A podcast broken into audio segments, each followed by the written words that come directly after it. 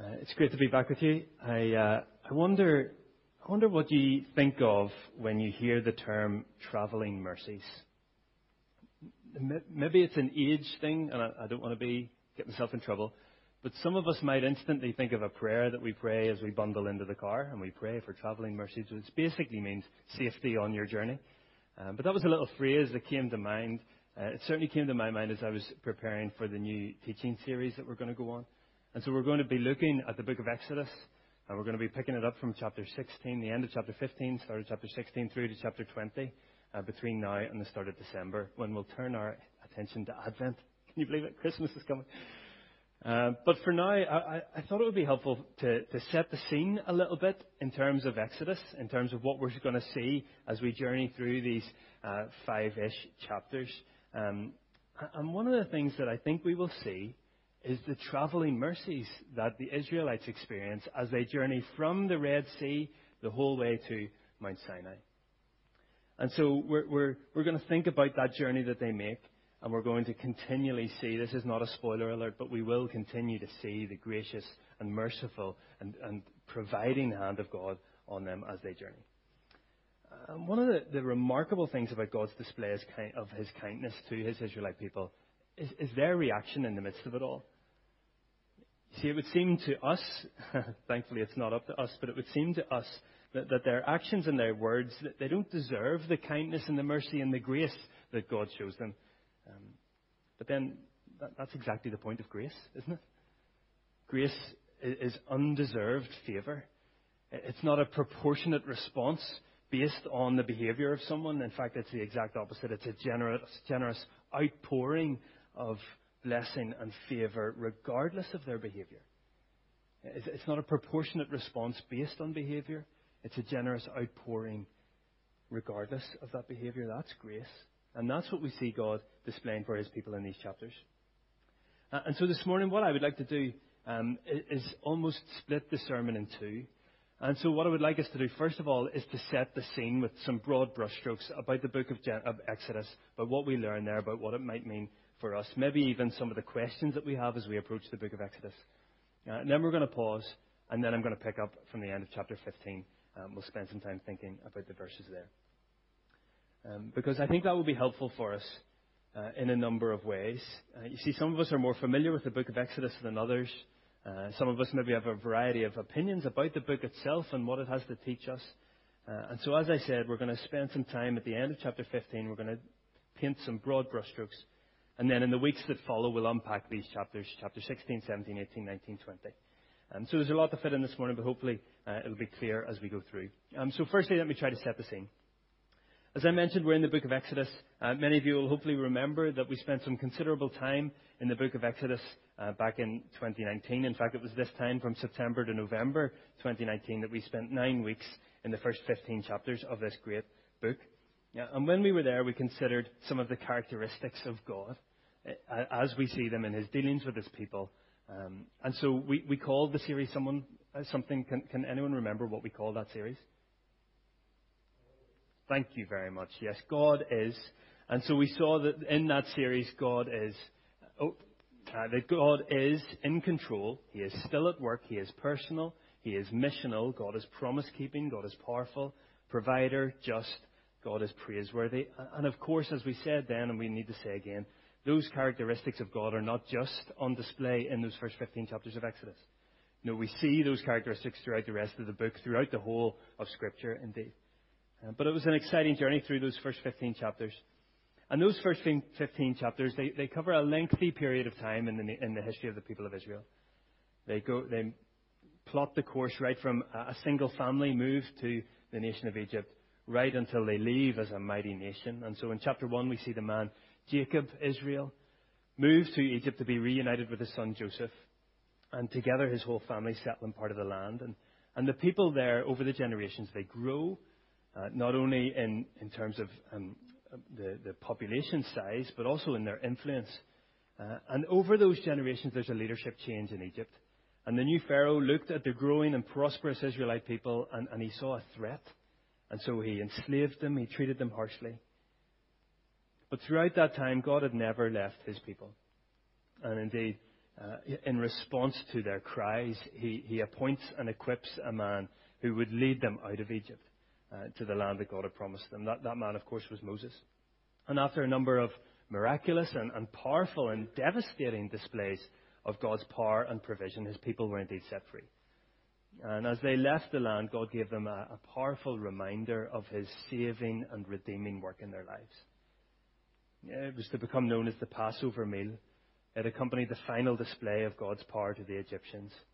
And it was also a display of God's power to save those who trust in Him.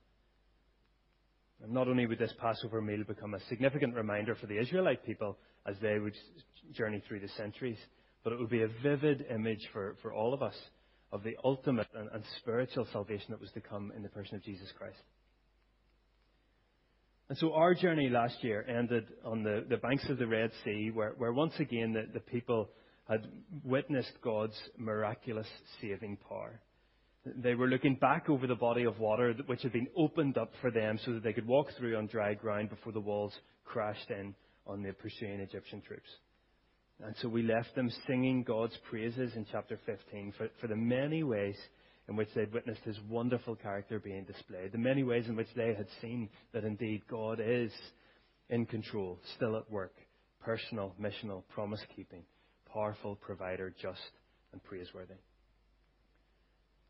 And in many ways, chapter 15 sounds like a wonderful place to conclude the, book of Exodus. A, it, but in reality, it's, it's just the beginning of the next stage. It, it's certainly not the end. They had left Egypt, yes. They had been freed from oppression, yes. But they were not in the land that God had promised them yet. There are still 25 chapters of this great book left. There, there's still much for this nation to learn and experience. And so for us as hearers and readers of this book, there's much for us to learn and experience too. But, but what is there in the rest of the book? What fills these next 25 chapters? What is there for us to learn and experience as we work through some of these in the weeks to come? Well, well for those who, who may have spent some time reading through Exodus before, maybe you've been around church for a while, uh, you may recall some of the headline stories from the book. And not just what we've seen in the first 15 chapters, you know, Moses in the basket, the, the plagues, the Red Sea. Um, but maybe you're also bringing to mind as we move on now from chapter 16 onwards, maybe your mind goes to the Ten Commandments, which Paul uh, pointed us to in Exodus 20. Maybe you're familiar with the, the, the, account of the people creating a golden calf to worship in chapter 32 and beyond. Uh, maybe you're even aware of the, the detailed description that God gives to Moses of the tabernacle that should be built as a place for his people to worship him. Incredible detail in those descriptions.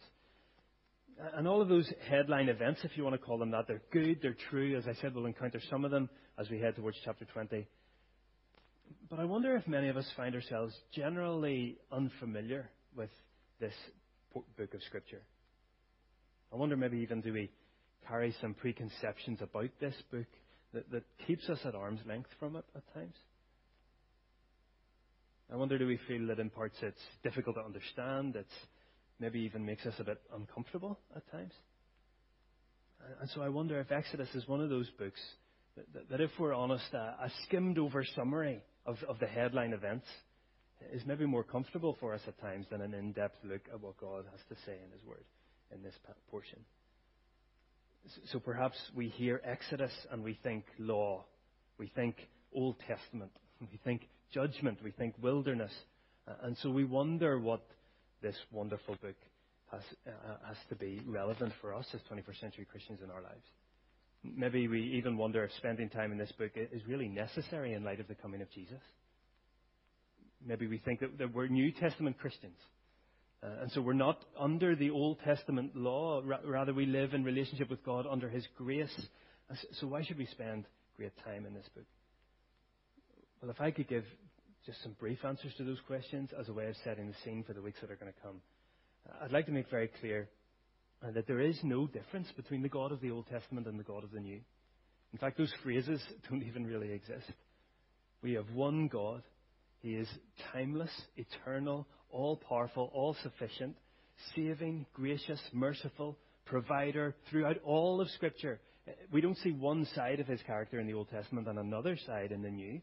No, God doesn't change in the 400 years between the Testaments. His character is still the same, his ability is still the same. And so we worship and serve one God. And so if we want to see more, the fullest picture possible of his character, then we need to immerse ourselves in all of Scripture. And that includes the Old Testament. Secondly, maybe we need to think about what this Old Testament law means for our lives as we, as we are those who are saved by grace, for those of us who know and trust Jesus. So, so we, we, we've received this wonderful gift. That God's grace has come to us through Jesus Christ as this lavish gift. It, it's, a, it's a remarkable thing. God has purchased our salvation at a, a devastating cost to himself. That, that's the wonder of the good news of Jesus. That is the gospel message. But that reality doesn't make the law then worthless or irrelevant somehow. No, the law continues to show the, the righteous and holy standard that, that all of us who follow Jesus should seek to live by.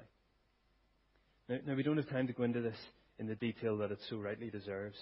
Um, but if you do want to wrestle with it a little bit more, could I suggest reading uh, Romans 4, 5, 6, and 7? Uh, there you'll see Paul wrestle with some of those questions of law and faith, grace and obedience. See, it's not the case, as, as we read all of Scripture, it's not the case that the law came first in the Old Testament and then grace came with Jesus. We, we don't see that distinction. Grace was being shown by God before the Ten Commandments were given. The, two, grace and law, they're not as separate as we might assume. Uh, and it's important for us to recognize when we come to books like Exodus, where we sometimes think that there is this great difference, there might be that big divide. But in the book of Exodus, what we see is God rescuing his people, then giving them the law. Kevin DeYoung has put it brilliantly when he says, First we have gospel, and by gospel there, I, I think he's meaning that, that story of rescue, of salvation. First we have gospel, then we have law in the narrative of Exodus. Then he really interestingly puts it like this God did not come to the people in Egypt and say, I have ten commandments for you. When I see that you followed them well, I have ten plagues I can unleash, then I will set you free. That's not what God says. DeYoung says, actually, that is the anti gospel. That's not the story of Exodus. As saved people, he gives them the law.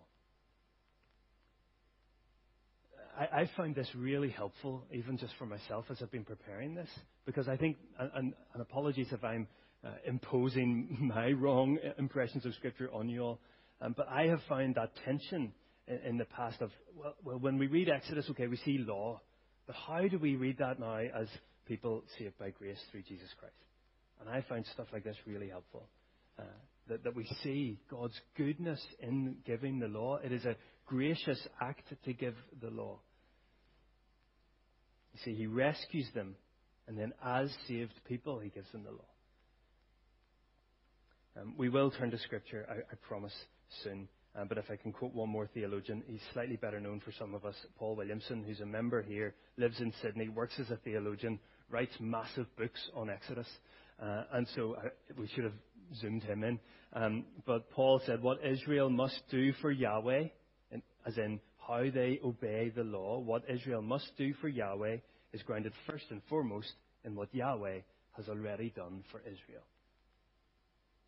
See, God rescued his people, then he gave them the law. They were saved to serve him. As saved people, their lives were then going to be transformed. We sometimes use the language of being saved, then being sanctified. Uh, uh, and this is where, as in a similar way, we as 21st century Christians, we find ourselves in a similar place. That the good news of Jesus is that we are offered forgiveness from sin, restoration in our relationship with God, both for now and for all eternity. We're saved by Him from the penalty of death that we deserve because of our sin. But He took that sin upon Himself, which is a vivid reminder of the lambs that were slain, remember? As, as the um, Israelites painted their doorposts with the, the blood of the lamb that were slain in their place so that death may, they may be saved from it. And in the same way, in a, in a greater way, Jesus took our sin upon himself as he hung on the tree. And all of that was, was a gracious, loving act by God to, to satisfy his wrath against our sin, and at the same time offering mercy and grace and forgiveness to those who repent. And so we are saved people, those who know and trust Jesus, we are saved people as an act of grace, not of anything we have done to earn it, it's an act of grace. But, that, but that's not the end of the story. See, as a result of what God has done in our lives, then we're compelled to live differently. Our hearts are transformed. It's why in the New Testament we see phrases like this. We see, in view of God's mercy in Romans 12, offer your bodies as a living sacrifice. You see the logic there? In view of, the, of God's mercy, in view of what God has done, then we go and live as different people. Be kind and compassionate to one another from Ephesians 4, forgiving one another just as in Christ God forgave you. We have been forgiven, and therefore our lives are transformed because of that. And finally, to quote Paul for the last time in Colossians 3 Therefore, as God's chosen people, holy and dearly loved, clothe yourselves with compassion, kindness, humility, gentleness, patience. The logic's the same, isn't it? As dearly loved people, God's chosen people, holy and dearly loved. That's who we are, then our lives are transformed as a result of it.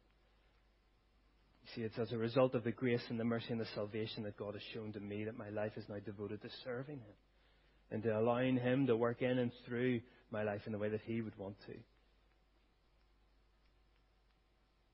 And we see that in the example of the Israelites. That, that the obedience that they're called to is in response to the grace and the favour that they've already been shown, not as a way to earn it. So all of that's perhaps a long-winded way to say that, that for those of us, um, God's people today, saved by grace, it is good for us, it is right that we spend time considering the, activity and the character of God as we see displayed through the Old Testament, and in this case in Exodus.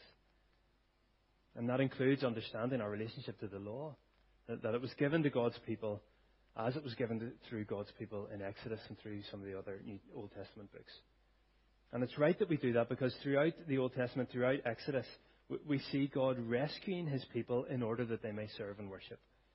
And in a spiritual sense, God is still the same thing. He still saves his people, rescuing them from an eternity of punishment without him to an eternity of glory with him. And so we are saved in order to devote our lives to following him.